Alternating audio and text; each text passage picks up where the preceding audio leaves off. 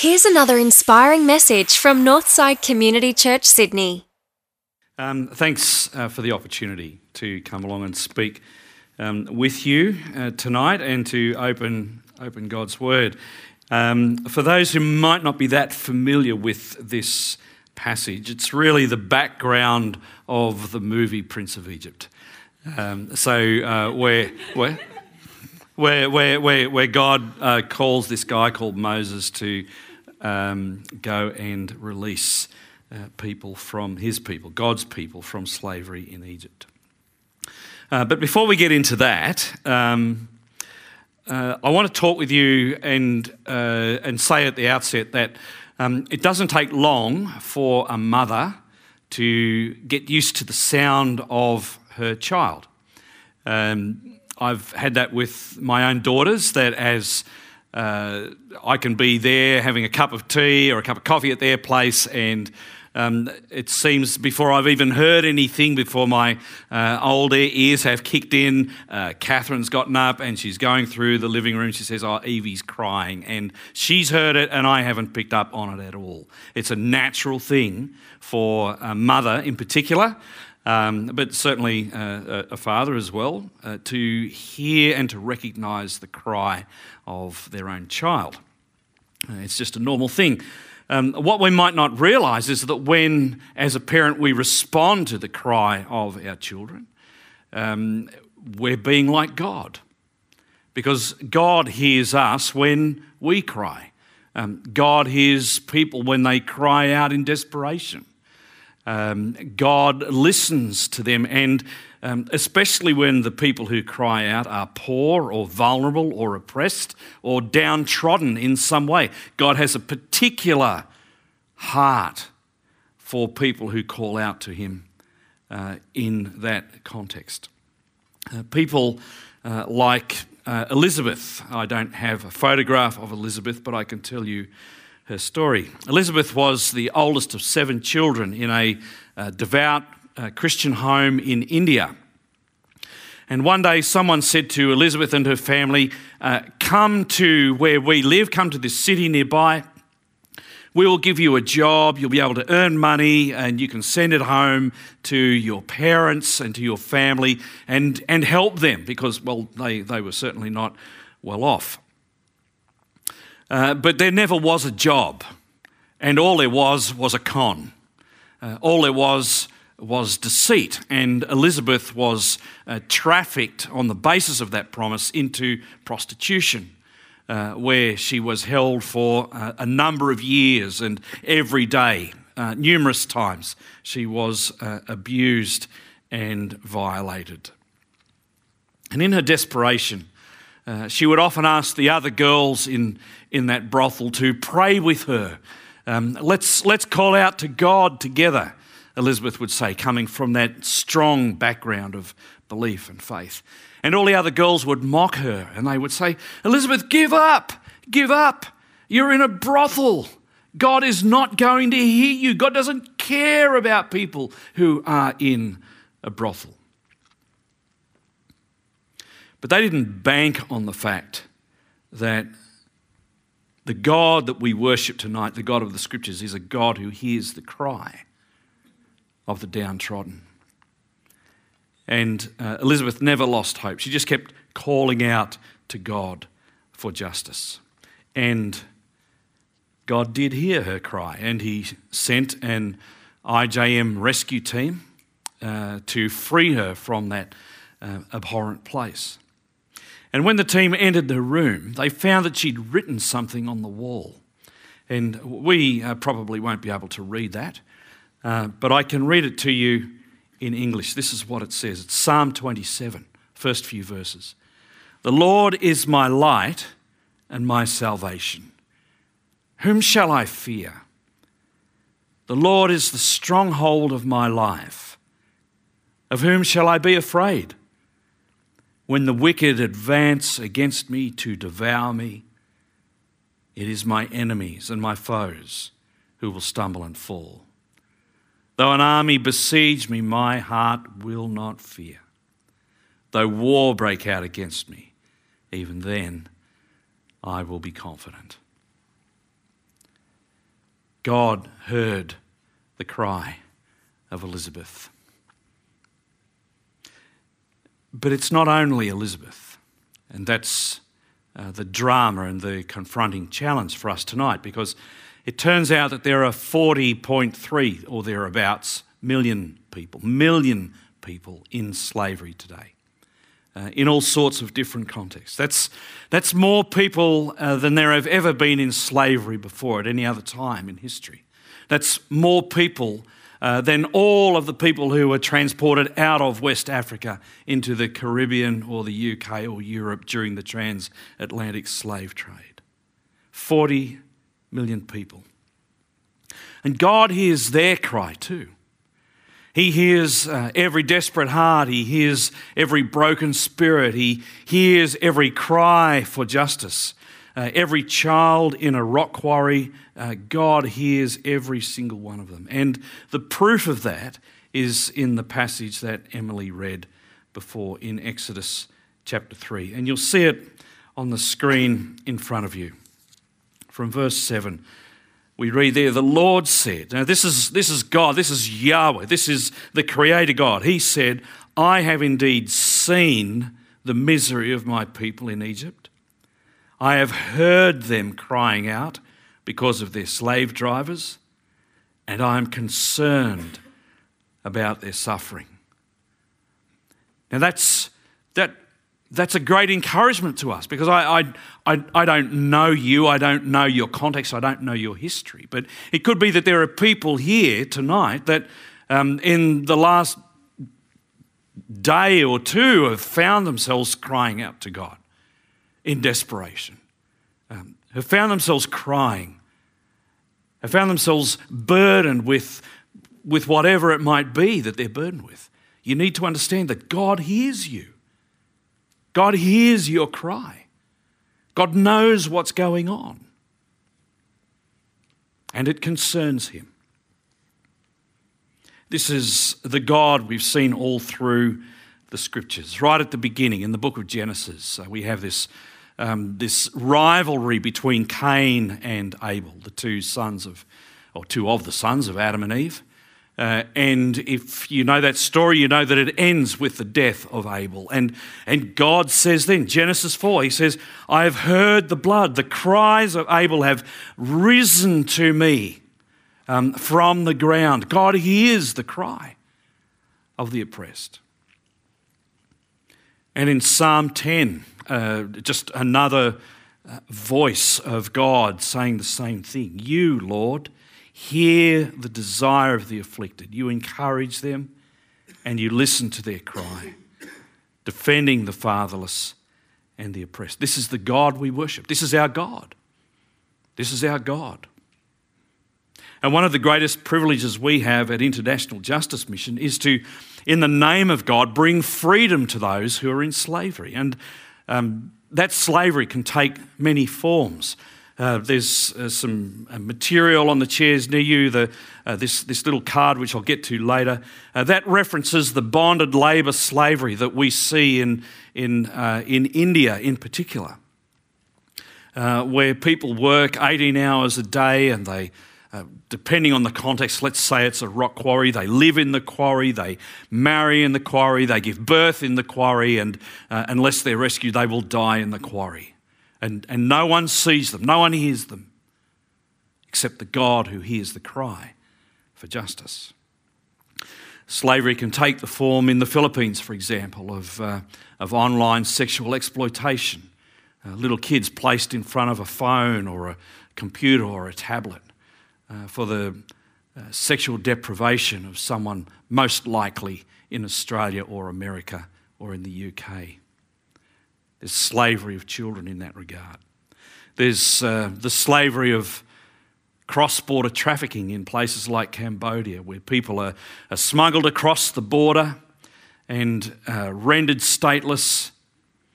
No one hears them, no one sees them, no one cares for them, and they're put to work on fishing boats uh, they're locked in cages when they're given shore leave, and it can go on for year after year after year after year.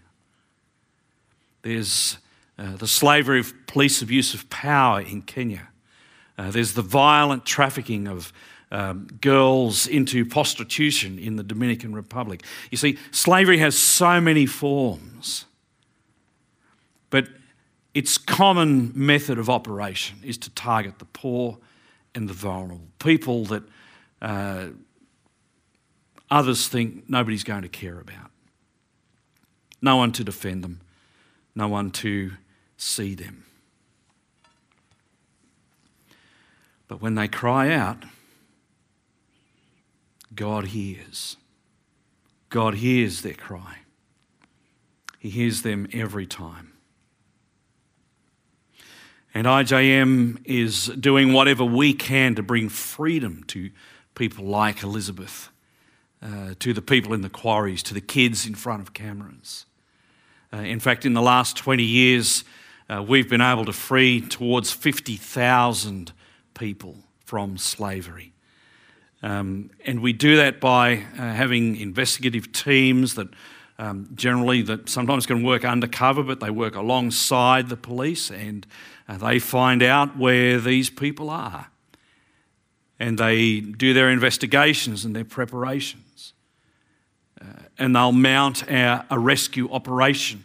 The police will be with us, um, social workers will be with us. Um, and we'll take those people out of that situation and we'll place them in loving and restorative aftercare facilities. Um, and we'll keep them there as long as we need to keep them there so that they can rebuild their lives and understand what it means to be people who live in freedom. Uh, and while that's happening, we will take the perpetrators of that slavery through the courts, and our legal teams will prosecute them. Uh, and we will want to see them go to jail. We will want to see that cycle broken. Because the last thing we want is to rescue people out of a situation of slavery and put them back on the street and they're recaptured by the same people. Okay? So we, we have to break the cycle. And the best way to do that is to work with governments, as we do, to restore their justice systems so that they work the way they should work and that the poor and the vulnerable are protected in the way that they should be protected. We rescue, we restore, we restrain, and we repair. And from our point of view, we've been powerfully encouraged, and we are encouraged every week as we hear stories of these, um, these uh, situations of rescue, and uh, as uh, was pointed out in the clip, these um, the success of the transformation that we're bringing into communities, uh, that we can protect people. We're powerfully encouraged by that. And we're encouraged to know that that happens because God hears the cry of the oppressed. But the really good news is that God doesn't only see and He doesn't only hear and He doesn't only show concern about slavery. Uh, we worship a God who acts. We worship a God who is involved in His world. He's not just you know some uh, celestial being out there on in some you know, distant universe, uh, casually observing what's happening on on this blue planet. Um, he's a God who's involved in His world. Uh, he's involved through you and through me. He's a God who lives in us through His Son and through His Spirit poured into us. We worship a God who acts, and again we see that in this passage in Exodus chapter three, in verses uh, 7 and 8. The Lord said, as we've read before, I've indeed seen the misery of my people in Egypt. I've heard them crying out because of their slave drivers, and I'm concerned about their suffering. So I have come down to rescue them from the hand of the Egyptians and to bring them up out of that land into a good and spacious land, a land flowing with milk and honey. Now, the best way uh, for us to understand those words, I've come down, when God says them, is uh, for me to tell you a little bit about my family when I was a kid. Uh, we lived in a little place uh, over the range called Portland, uh, near Lithgow. Uh, my dad was a chemist, an analytical chemist in that industry, and he did the quality control work that basically um, provided the cement that built Sydney. That's the, the that's what the town says. We're the town that built Sydney. it's probably not very true, but you know, it's a good thing to say, I suppose. Makes them feel good about themselves. But anyway, Dad would come home from work. He would walk, walk the three miles or the, the, the five or so k's uh, from uh, his uh, workplace and he would um, come home. And we knew that when dad came home, what he wanted to do most of all was just to grab a cuppa and sit in the chair and have a bit of a break for 15 or 20 minutes. And as kids, we knew don't disturb dad, don't mess with dad's cuppa time. And as obedient kids, of course, we always did that. Not true. Uh, we knew that the worst thing at that particular time of the day was to uh, get dad out of his chair before he was ready to do so. Um, and it's, it's that image of uh, I, am, I am so sick of what's going on here that I have to do something that, that describes our God here. Um, I've seen their suffering, I've heard their cry, I'm concerned about them, and, I, and I'm, I'm sick of it. I'm going to do something about it. I'm getting out of my chair. I'm going to get up and do something about this slavery. We even read about that in, in Psalm 12 uh, on the screen. Uh, because this is God speaking about himself, because the poor are plundered and the needy groan, I will now arise, says the Lord. I will protect them from those who malign them. God is a God who gets out of his chair to stop the impunity of those who would put people into slavery, of those who would break the hearts and the souls of, uh, of little children, of those who would stack those bricks. I, I, don't, I didn't get the time to count how many bricks was on the head of that lady in the brick facility. God will not tolerate that for any length of time, and He will get involved in His world and do something about it. Our God is a God who acts. And the challenge for us today in uh, 2019 is um, that whilst God is a God who acts, He only has one plan. He only has one particular way that He does act to bring an end to this slavery. And again, it's, it's here in this passage. We read numerous times about what God sees, about what He hears, um, about uh, His concern for what's going on. But only once do we read what He's going to do and how He's going to do it. And again, uh, it's on your screen. The cry of the Israelites says, The Lord has reached me, and I have seen the way the Egyptians are oppressing them. So now go, I am sending you to Pharaoh to bring my people, the Israelites, out of Egypt. Moses, I'm sending you. I'm going to do it, but I'm sending you to be my mouthpiece and the bringer of freedom, the liberator, the rescuer of my people. So that's, that's how this passage rolls. Uh, the people are crying out for justice. God hears them, God acts, and He's sending you and me to do it. Now, you might say, well, just a sec. Um, Moses, last time we checked, lived uh, thousands of years before the birth of Jesus. Um, and this whole incident with the burning bush is not something that regularly happens in our garden. Um, so, um, how can you be so sure that this specific called Moses actually applies to us? Fair question. Well, it would be a fair question if it was the only place that we saw God acting this way to choose one person or a number of people to do something to bring justice uh, for others. But it turns out um, all through the scriptures we hear this call. And we, we don't have time to go through, for me to go through a, a whole stack of passages to show you that. Um, but just, just let me say this that um, every major and minor prophet and so they're the prophets that in the English language and in the English Bible we call the prophets like Isaiah, Jeremiah, uh, Ezekiel, Amos, Micah, Zephaniah, Zechariah, Malachi, etc., etc., etc. All, every single one of them, the major and minor prophets, all of them call rulers to account for not standing up for the weak and the vulnerable and the widow and the oppressed. All of them do that without exception. And if you take what the Hebrews called uh, the former prophets, uh, like the, the big books of Kings and Chronicles and Samuel, you get the same thing. You get all of those bits and pieces like David, um, the king who had all power and all authority, abusing his power and putting um, Bathsheba's husband Uriah in the front line of battle so that he would die and he could have her. God is always calling rulers to account for their abuse of power uh, and for how they were not standing up for the oppressed and the weak. So, um, this is my uh, unofficial and totally anecdotal research. Um, I reckon if you took every chapter out of the Bible, Old Testament and New Testament, that uh, either called God's people to, um, to uh, seek justice, to love mercy, and to walk humbly, um, or that uh, called rulers to account for what they should have been doing for the weak and the poor and the vulnerable, um, or um, called the New Testament people of God to live lives of righteousness, right lives, lives that are putting God's purposes back together in the world. If you took all of those chapters out of the Bible, you'd only have about maybe um, that much Bible left, or maybe that much Bible left, oh, maybe half of your Bible. And in fact, you get rid of Jesus altogether. Because Jesus, when he started his ministry, uh, Emily read these words at the start of our service tonight. Um, this is Jesus' ministry manifesto.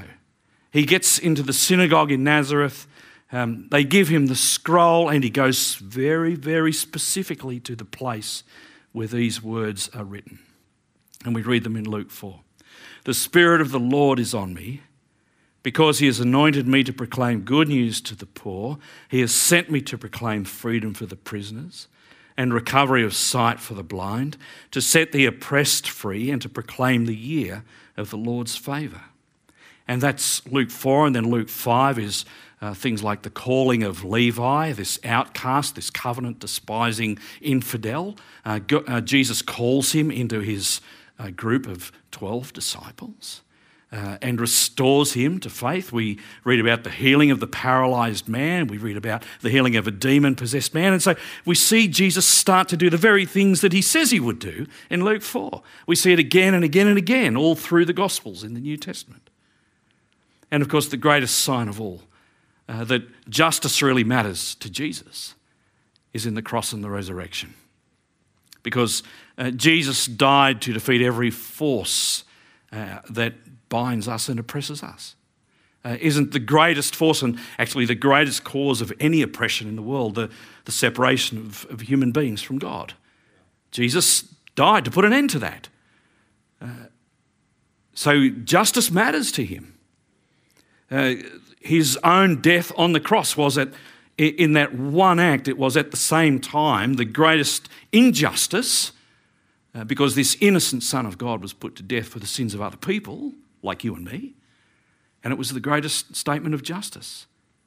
God saying, I love you so much that I'm going to deal with your spiritual condition by sending my son to the cross.